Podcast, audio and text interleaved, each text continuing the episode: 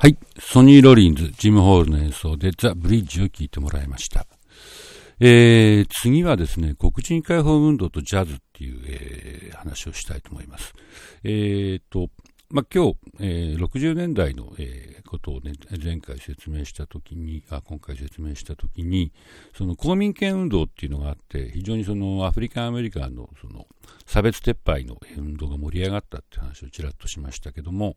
ジャズミュージシャンもそれに深く関わっていた人が何人もいました。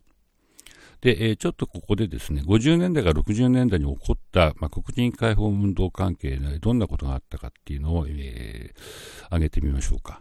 一つは、モンゴメリーバスボイコット事件っていうのがあります。これはですね、1955年にアラバマ州っていう南部の、モンゴメリーっていう町で、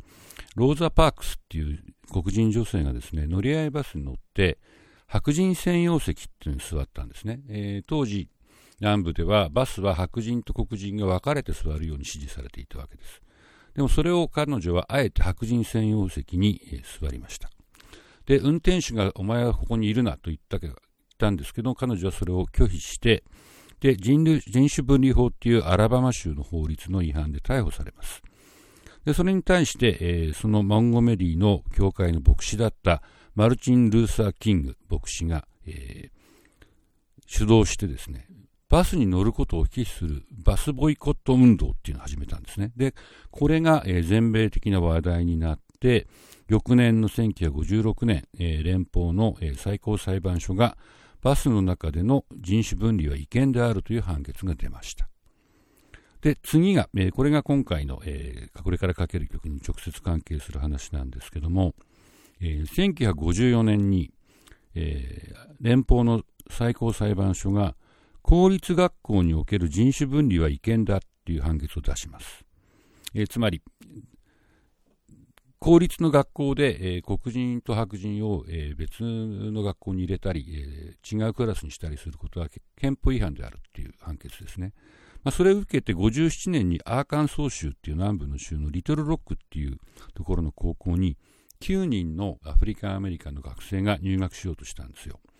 でもその時、そのアーカンソー州の知事だったオーバル・フォーバスという人物がそれを拒否して、州兵、つまりそのステートの、アーミーですよね、を、動員して学校を、封鎖しちゃうんですね。で、これは、連邦政府、つまりアメリカの政府ですね、ワシントンの政府はそれに対して非常に怒ったわけです。つまり最高裁がそういうことをするなと言ってるのに、なぜアーカンソー州はそうするのかと。言うんで、今度は連邦軍というね、つまりアメリカの陸軍ですね、それを出して、黒人学生を、強制的に、入学させました。で、そのことを、題材にした曲がこれからかけるチャールズ・ミンガスのオリジナルフォーバス・フェイブルズって曲なんですね。フォーバスっていうのはこのアーカンソー州知事の名前、フェイブルっていうのは日本語で言うと寓話ですよね。イソップの寓話みたいな、ね、フェイブル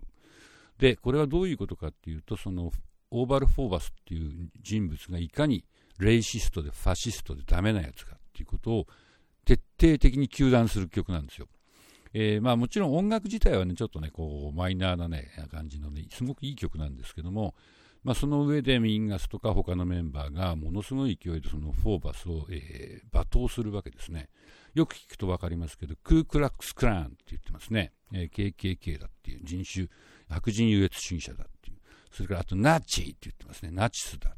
あとレシスト、ファシストって言ってるんですよね。ものすごい勢いでその、フォーバス知事の、レイシスト的なことを批判する曲なわけです。これはかなり、代表的な黒人差別運動にコミットしたミュージシャンの曲なんですけども、他にも、マックス・ローチっていうね、よくここに、名前が出てくるドラマーが、We Insist っていうアルバムを作りました。これは何かっていうと、シットインムーブメントっていうのがあったんですね。シットインっていうのは座り込みっていう意味ですけども、これはノースカロライナ州、やっぱり南部の州なんですけど、そこに、大学生、4人の、アフリカンアメリカンが、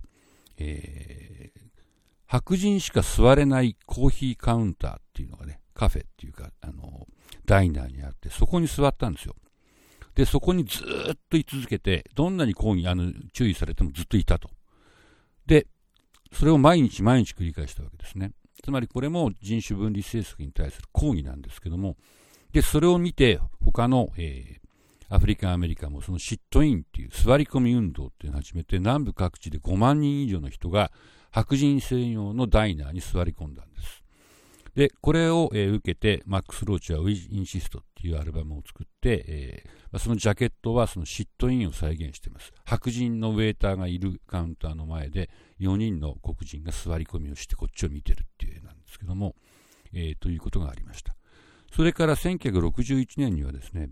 やっぱりバスでの人種差別に抗議して、黒人と白人がバスに混在して乗って南部を回るっていう、フリーダムライドっていう、運動が起きました。これはワシントン DC からニューオーリンズに向かって南部をどんどん、回っていくという運動なんですけども、これは南部の各地で、白人優越主義者から暴行を受けて、警察もそれを、見て見ぬふりをしていたという事実が残っています。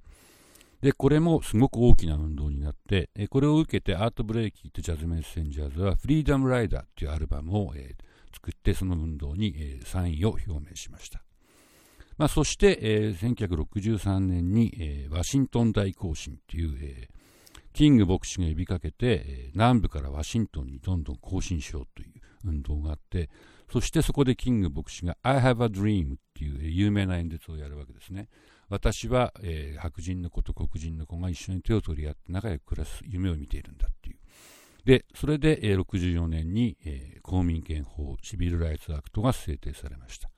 でもさっき言ったように、それで完全に黒人差別は終わったわけでは全くないわけですね。今でも大変な差別を受けている、アフリカンアメリカンがたくさんいまして、